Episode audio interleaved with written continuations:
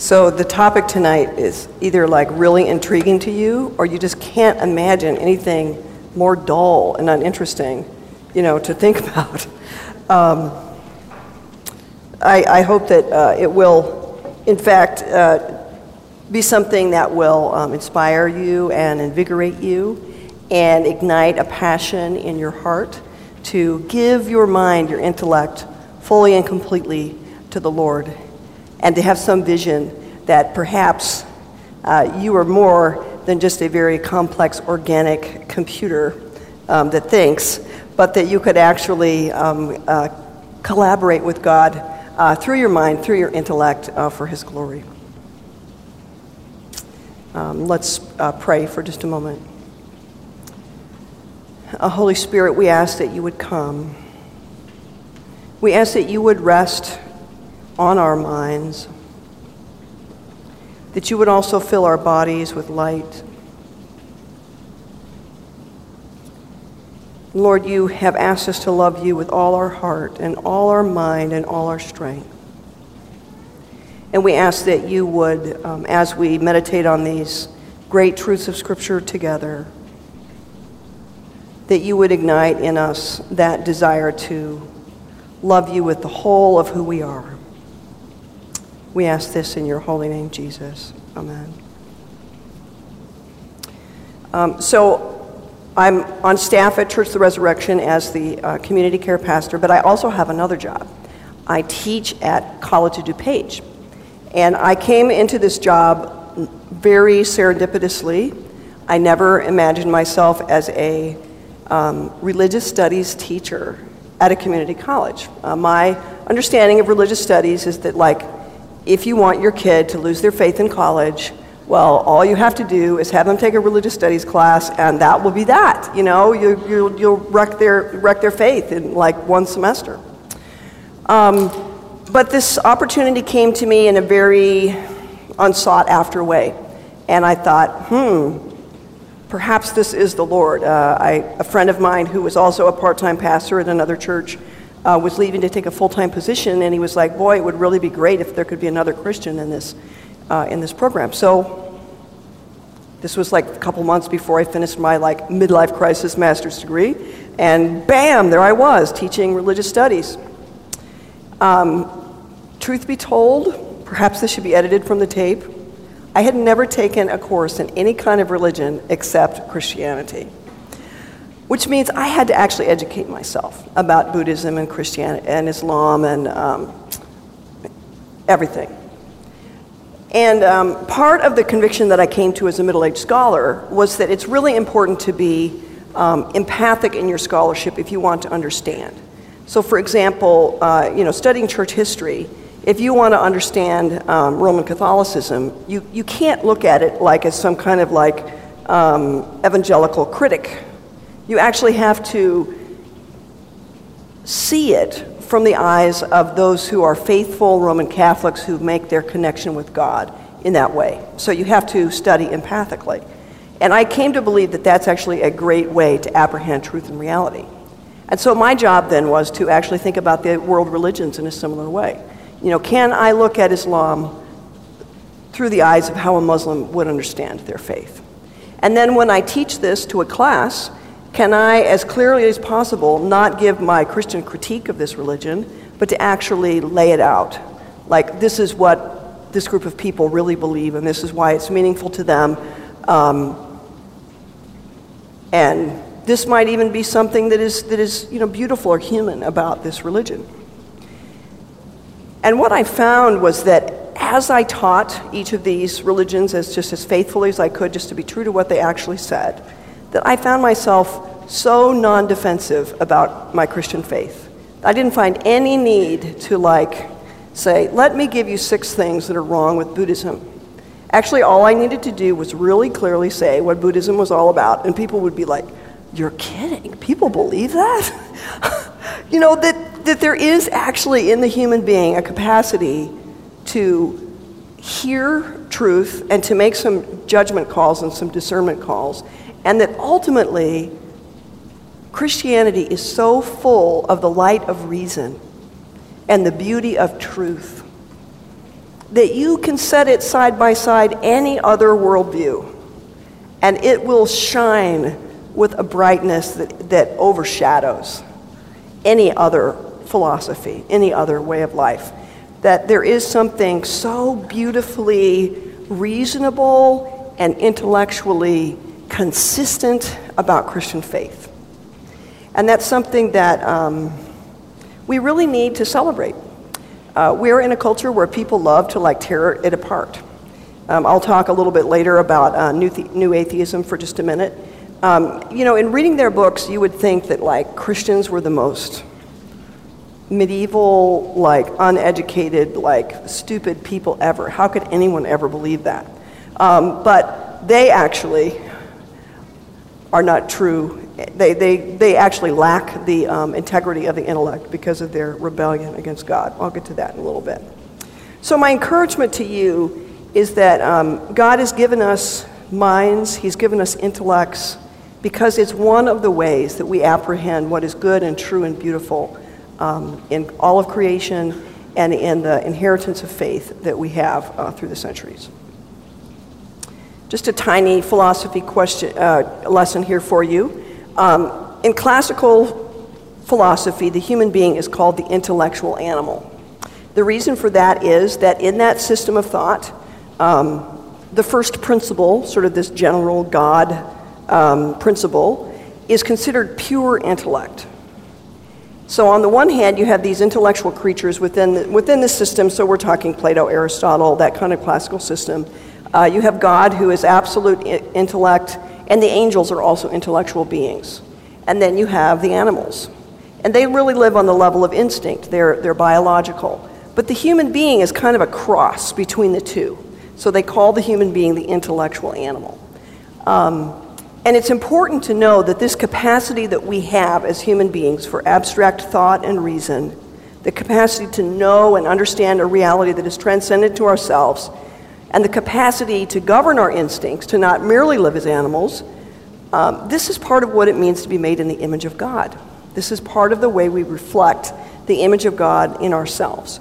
And you know, the more you study, you know, comparing organisms like monkeys, you know, versus humans, people get all excited because, oh my gosh, they recognize 26, you know, like cards with bananas and apples on them, and they can like ask you for a banana by like giving you the banana card, and everybody gets all excited, right?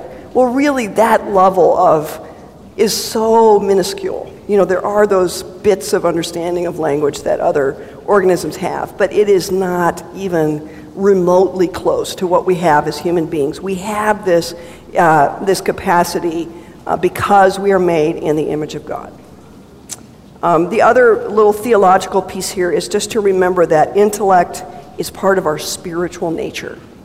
Um, if you take a little tour through the book of Revelation where we have these little glimpses into what heaven is like and what people are like, they're doing all kinds of things for which you need an intellect to sing, um, to praise God with words, um, to remember. All of those things are part of our uh, eternal nature. It's part of our this spiritual human um, single entity that we have. So um, it's important not to allow the world to reduce the intellect to just the brain. Your intellect is more than just your brain. Um, your intellect has to do with the whole of who you are. Uh, we're not just really advanced organic computers. Um, the mind, the intellect, this capacity we have to abstract, to explore, is part of being in the image of God. Um, the bad news, of course, is that the intellect is mysteriously darkened by sin. Um, and this is just a, it's one of the many consequences of the fall.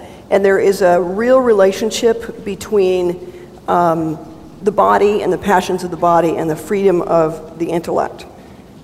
Um, Paul makes this clear uh, in Romans, the passage that you have here. Uh, the mind governed by the flesh is hostile towards God. It doesn't submit to God's law, nor can it do so. Uh, those who live in the realm of the flesh cannot please God.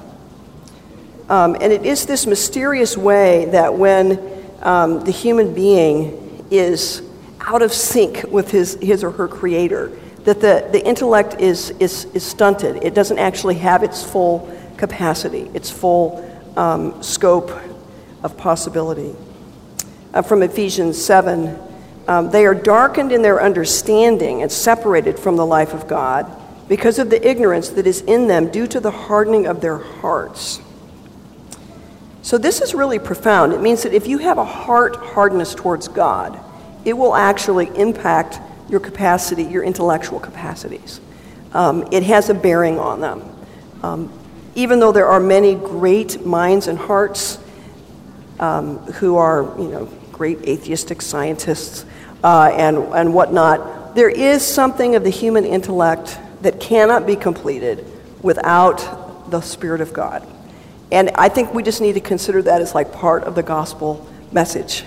Um, in some ways, the appeal, if you have a brilliant scientist that you know, part of your prayer for them can be, Lord, please bring them into your kingdom so that all that they have to give uh, intellectually can be infused with your Holy Spirit, that they might not fall short of what they could give um, as scientists. Um, so keep, keep that in mind. Um, I had a youth pastor years ago who had this phrase that apparently has stuck with me quite well because we're talking 30 years ago. But he said, Sin makes you stupid. Okay? That's pretty simple, right? Sin makes you stupid. And of course, you know, as a youth pastor, he sees, you know, kids doing all kinds of stupid things um, that you think, aren't you smarter than that? Wouldn't you know that that's a bad idea? Um, and th- this is, I think, even though it's like overly simplistic, there is um, truth in this. Um, let me mention just a couple of specifics. Really, what I want to get to is the healing of the intellect, so I don't want to like bog down uh, in this uh, material. Um, rebellion against God compromises the integrity of the intellect. Um, this is a pretty bold claim. I imagine that Uh, there would be people who would really strongly disagree with me on this. Um, but I think if you have intellectual um, integrity, and you, for example, read A New Atheist, um, they will give you all kinds of like logical fallacies in their debunking of Christianity. Um, they don't want you to actually have all the data. They're actually not being scientific. So they, they might, for example, give you an, um, say, well, there was this war and there was this war, you know, and these were religious wars. But they don't want to mention, you know, like all the people killed under communism. You know, they don't want to actually have you take in all the data. They want to select the data for you and then build their argument out of that, out of that fallacy. Um, they almost have to do that because in rebellion against God, they, have, they, they can't really scientifically, objectively help you assimilate all the information and come to a truly reasonable conclusion. Because a truly reasonable conclusion will not lead you to the kind of agreement with them that they're seeking. Uh, you get a lot of more propaganda in those books than you actually get uh, a presentation of uh, fact. Um, and you'll find that really, really, really bright people will make kind of embarrassing fallacies of logic uh, because their hearts are in rebellion against God. Um, the second point is that intellectual lust uh, can compromise the stability of the intellect. Um, concupiscence or lust is something that we usually think of as being something related to the body. Um, I have an inordinate passion about blue cheese, you know, things like that.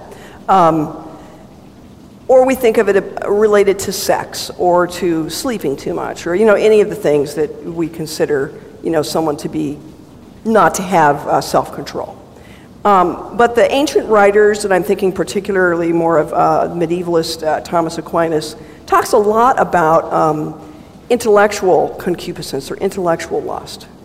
And it has a way of um, causing the human being to get skewed towards um, intellectual curiosity to the neglect of other aspects of life love, relationships, um, meaning, beauty. Um, occasionally, I've met someone who um, just can't stop consuming information. Um, and what it leads to usually is kind of a, um, you start to wonder if they like maybe need like to see a therapist. Maybe they need some medication. I mean, you just have this sense of like instability in, uh, in the way that they, that they present because there's something out of kilter um, for them. Um, but the most common kinds of this intellectual lust um, manifest in, in, in, two ways. One is, um, I can't think of a better word than just uh, foolishness, and this is the intellect that's separated from wisdom. You have to keep in mind that wisdom and intellect are two different things. Um, wisdom is something that puts all things together and brings this practical, decisive uh, word of instruction that makes decisions based on understanding. And when um, wisdom is separated from intellect, really crazy things happen. Um, often it's a search for some kind of esoteric or secret way of knowledge. Um, I, a classic example of this today is Scientology. Um, it's just amazing. Like, they appear to be pretty intelligent people who fall for this. And they'll spend a tremendous amount of money. And then the more you look into it, the more you realize we're talking aliens and, you know, living in your mind that need to be cleared out and all sorts of absolutely outrageous kinds of information. You know, why, why would a really normal person who is not like mentally stunted fall for that and like give away their fortunes to that? Um, it has to do with this kind of uh, foolishness that comes from intellectual lust, somehow wanting to transcend the limits of our knowledge uh, in order to gain something that no one else can get. Uh, and the beautiful thing about Christian truth and reality is that it's a completely level playing field. Um, anyone um, has, has access. There are no secrets, there are no inner circles. Um, Keith was not let in on any like secrets of the Christian faith after he was ordained as a priest that you guys will never know about. that doesn't happen uh, because we, we, we don't have that. We don't have a, an inner circle of secret knowledge. Um, anytime you get into a group that has, like, you don't get to find out about it until XYZ, um, you know that you are in a group that has this quest for knowledge that has become um, um fallen and inordinate. And I can give you a whole list of those if you're interested, but I'm not going to list them off to you. Um, one of the great things about um, teaching at COD is that my students do these um, visits to, you know, observe religion, and so consequently I find out about things that you would never imagine exist. Um, Janelle's here somewhere. We were talking today about this group. It's a, it's a group from Korea, and um, they ha- have a goddess worship, what's really interesting is they actually think that Jesus has come back as a woman, and uh, she lives in Korea, and she's still alive now. And you can get her picture, you know, put in your wallet, and you can actually get your picture taken and send it to her so she knows what you look like. And um, they, they invite people to Bible studies. I'm not sure exactly how you read the Bible studies, you know, how you go to a Bible study and feel like this is a good religion. Um, but you can, like, if you look up, like, Mother God, Naperville, you'll find out all about it, okay? It's just like right down the street. Right? I don't think of this as, you know, this area as being like just full of gullible, stupid people. You know, and these are not just Koreans that are there. They're like very Naperville looking people. um, you know, you don't, this is not like all expat Koreans. These are just like your normal neighbors decide that they're going to get into this. Um, but it promises something that nobody else has. And we need to uh, realize that when, um, when we have that lust uh, to get something special that no one else knows, we almost always end up doing something just foolish. My student who visited there, you know, like couldn't believe it, and it was. They have an interesting like take on uh, Passover they have this, they, they don't do the Lord's Supper, but they do this like Passover thing. And the idea is that if you take refuge in Mother Goddess, all the troubles of your life will pass over. Okay? Really interesting kind of take on Passover, you know. So I don't know how they enact this ritually, but, you know, she's watching all this. And uh, finally, uh, they get to the end of the service, and it's like, we're all gathering, you know, in the front courtyard, you know, to get our picture taken because we just want to send an updated picture to Mother Goddess so she can see us, you know. And he's like, she's like, oh, that's okay. You know, I really have another obligation. I've got to go. I don't really want my picture taken. Um, and sweet little Mother Goddess, she is not, she's like a little Korean grandma. She's so darling. She is so cute, you know. It's like, how does this happen? You know, how does this really happen? Uh, there's a need for, for healing uh, in the intellect, for sure. Okay. Uh, and the second, and it just has to be mentioned, um, occult ways of knowing are also um, a way that the fallen intellect sometimes expresses itself. It's the seeking to know something beyond the limits of our knowledge. In that way, there's a kind of presumption, a kind of pride that is um, present here. Um, an example of this would be um, like a seance. So, you know, you're worried about your past loved one, you're missing them so much. If you could just talk to them, it would be feel so good. And um, even Christians sometimes will invite a medium over to like do a little seance so that they can talk to their departed loved one that they're missing so much. You know, unfortunately, there is a limit placed on us. And uh, death is an awful thing, and there's a chasm.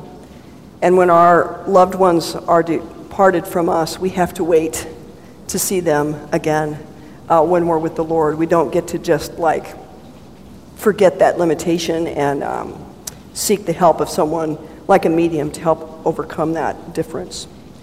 If you're really interested in this, um, C.S. Lewis's uh, novel, science fiction novel, That Hideous Strength, is um, the place where he really unfolds this connection between the occult and the intellect that is not submitted to God. Um, he puts it all together there. All right, that's all the bad news. Uh, the good news is that the intellect is illumined by grace. This is part of our understanding of baptism, of formation, of confirmation, of these ongoing infillings of the Holy Spirit that we receive. Uh, Paul says to us uh, in Romans, Don't be conformed to this world, but be transformed by the renewal of your mind. That by testing you may discern what the will of God is, what is good and acceptable and perfect. Um, and from Ephesians, as the truth is in Jesus, put off your old self, which belongs to your former manner of life and is corrupt through deceitful desires, and to and to be renewed in the spirit of your minds to put on the new self, created after the likeness of God and in true righteousness and holiness. Um, this work of renewing the mind is a long term project.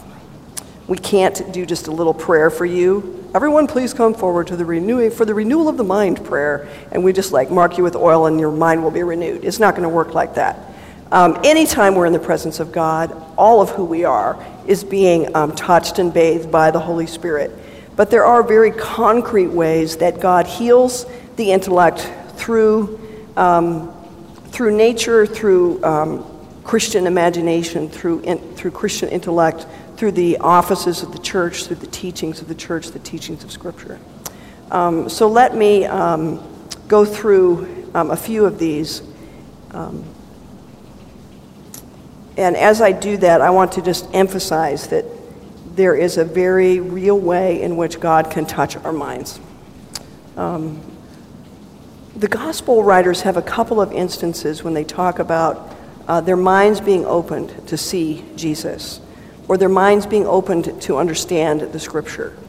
Um, and I think it's really important. Occasionally, um, I will meet someone who says, you know, I read the Bible, I'm a Christian, I know I want to believe it, but you know what? I can't connect. Like heart to heart, I am not connecting with the scripture. Um, I think that is something that we can pray about. Um, I often have um, talked to people who, after receiving some infilling of the Holy Spirit, some baptism of the Holy Spirit, they say, The scriptures came alive to me. That's a gift. That's a gift from the Holy Spirit. It's not something that you like take classes to get. It's a gift.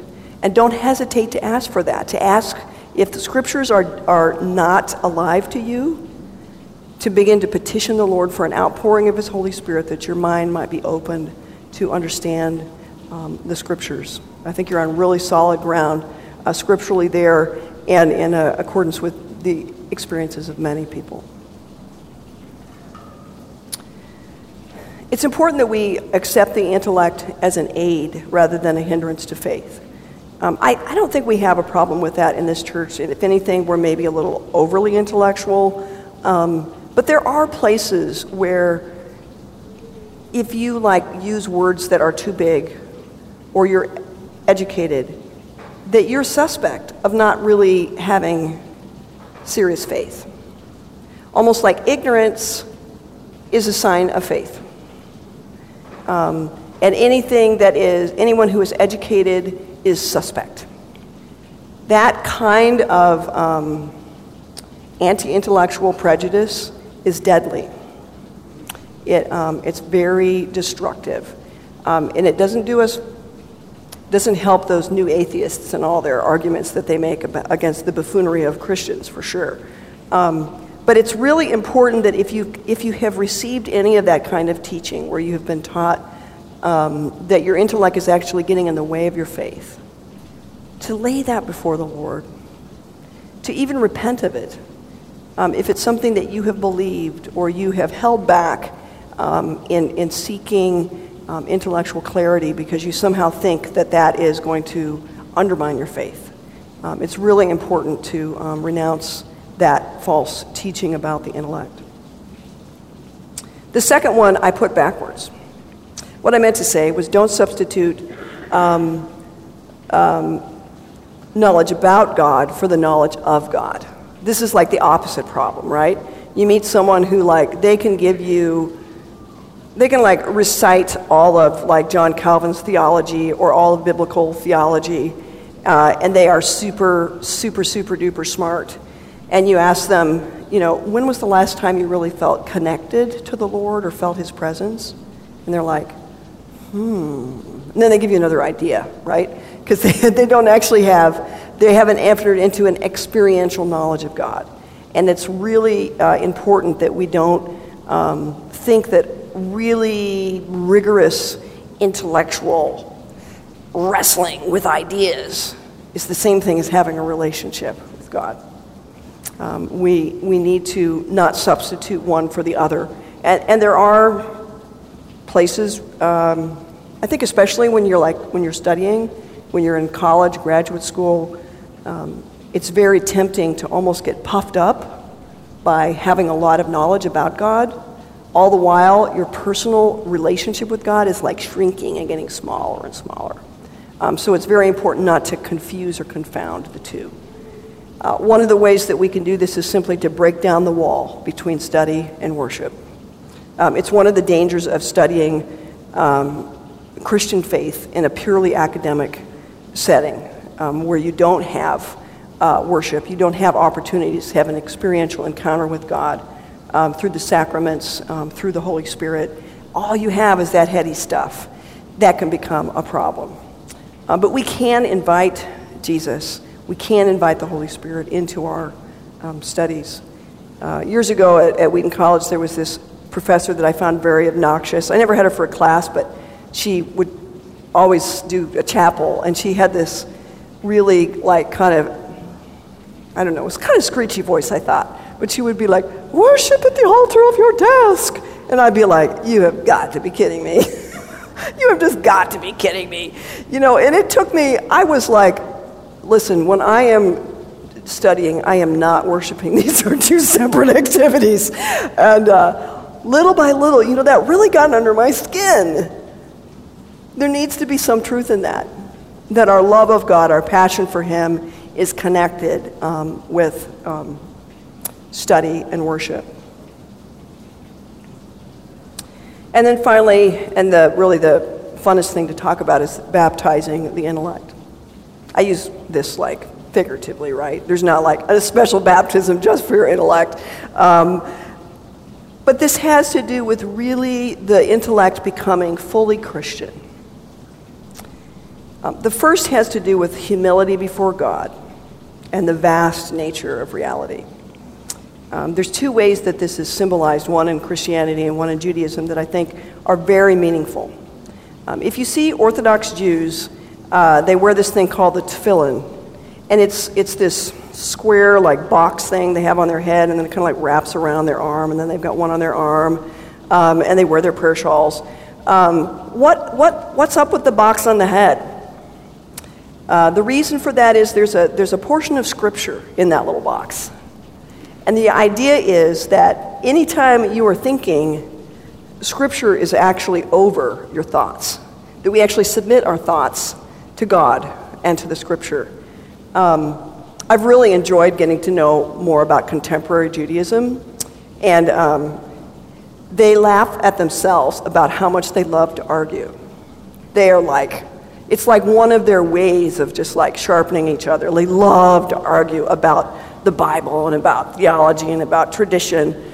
Um, and it's so important for them to realize that, like, our arguments, we have to kind of take them with a grain of salt. Ultimately, we have to submit our minds to the Word of God. We can't climb over um, the Word of God to discover something that we want to know. The Christian intellect is submitted to Scripture. Uh, this is also symbolized beautifully in, in, ordination. I don't know if you were at our ordination services, but the bishop like puts a Bible on our heads. It's the same symbol. This that there's this submission of the intellect to God, to the creeds, to the tradition of the church. Um, and there's something so beautiful as you start to dig into um, writers that live within those bounds of scripture and tradition, they are brilliant. It's not like it's boring and uninteresting and one dimensional. If you want to read something wacky, find someone who wants to disregard scripture and tradition. They come up with the most outrageous things. Um, it's not all that interesting. Um, it's not life changing. And this is critical. If you want your intellect to be healed, it starts really on your knees as you submit your intellect um, to God um, and symbolically to, to Scripture. Um, the second is an acquisition of a Christian symbolic system. Um, this is very important in our more evangelical context because it's easy to just have a lot of knowledge about the Bible and a lot of knowledge about theology, but within the heart, the only symbols that the person has are like from TV and movies and whatever. Um, in order for us to really have a fully uh, dynamic and baptized intellect, the images of the heart also need to be um, changed. And fortunately, there's some fantastic um, literature, imaginative literature out there to start to fill your mind and your heart with um, great images of Christian truth and reality. Um, I actually met someone the other day who's like 50, and she has never read Chronicles of Narnia. Guess what? I am taking to her the next time I see her. I'm like, I envy you. Oh my gosh, what if there was like a Chronicle of Narnia that I hadn't read yet? And I just found out about it, and someone gave it to me as a gift. I would be like, this is the best thing that's happened to me in 10 years. It would be. I was just like, I get to introduce you to C.S. Lewis? I can't believe it. This is so awesome. And she's, she's a pretty serious, she's a very serious Christian, but she's just been in a tradition that hasn't emphasized uh, this kind of imaginative literature. It'll change your life. If you're having an intellectual kind of doubt about does God really love me or not, and you're like weighing like the powers of good and evil in the universe or the bad things that have happened to you, and trying to weigh out is God loving or is he really cruel? I suggest, if you haven't read it recently, pick up the Chronicles of Narnia. You'll receive through the breath of Aslan a revelation of the love of God. And it's something you can't get to just through um, rational thought. It's not that it's irrational, but it will order your reason around what is true and we need those, um, all of that literature. If you need a list, Carol's side, here she can give you an awesome list of all the literature that you could read to furnish your imagination with uh, great Christian symbols. And then my final recommendation is just that you make friends with the great Christian thinkers.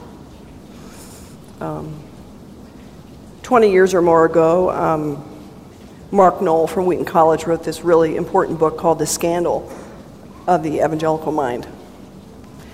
Um, and part of the reason why he was so distressed about the evangelical mind is evangelicals were only reading evangelical, other evangelical writers. They had lost track of even, even the reformers were too far distant in the past, and they certainly were not reading patristics or uh, the medievalists. Fortunately, that has been changing around. Um, but if for some reason you're in a setting where you, you're like, you know, Christianity is just not intellectually vigorous enough for me. Listen, you just, you just haven't looked far enough. It's there. You'll never tap the bottom of it. Um, I got into uh, Thomas Aquinas like 10 years ago, and I realized if I read Thomas Aquinas every day for the rest of my life, I wouldn't finish what he wrote. I don't know how he wrote all that stuff. Um, apparently, he had a scribe that followed him around and like jotted down all of his wisdom. I don't know how he did it. Like, I can't even read that much, much less ever be able to write it. But our tradition, our Anglican tradition, embraces all that is Roman, all that is Orthodox. It's all ours. We don't have to limit ourselves to things that have been written since 1850. It's all ours. The, the patriarchs are ours. Um, the church fathers are ours. They are all ours. Um, don't let anyone make you feel like Christian intellectuals are like weak minded or small minded. Uh, the great minds and hearts that have been given to us through tradition and the beautiful, thoughtful people that are even writing today, it's endless. It's a huge treasure. And as much as you're able, set your heart and your mind to become one whose intellect is beautiful and shining uh, with the presence and the power of God.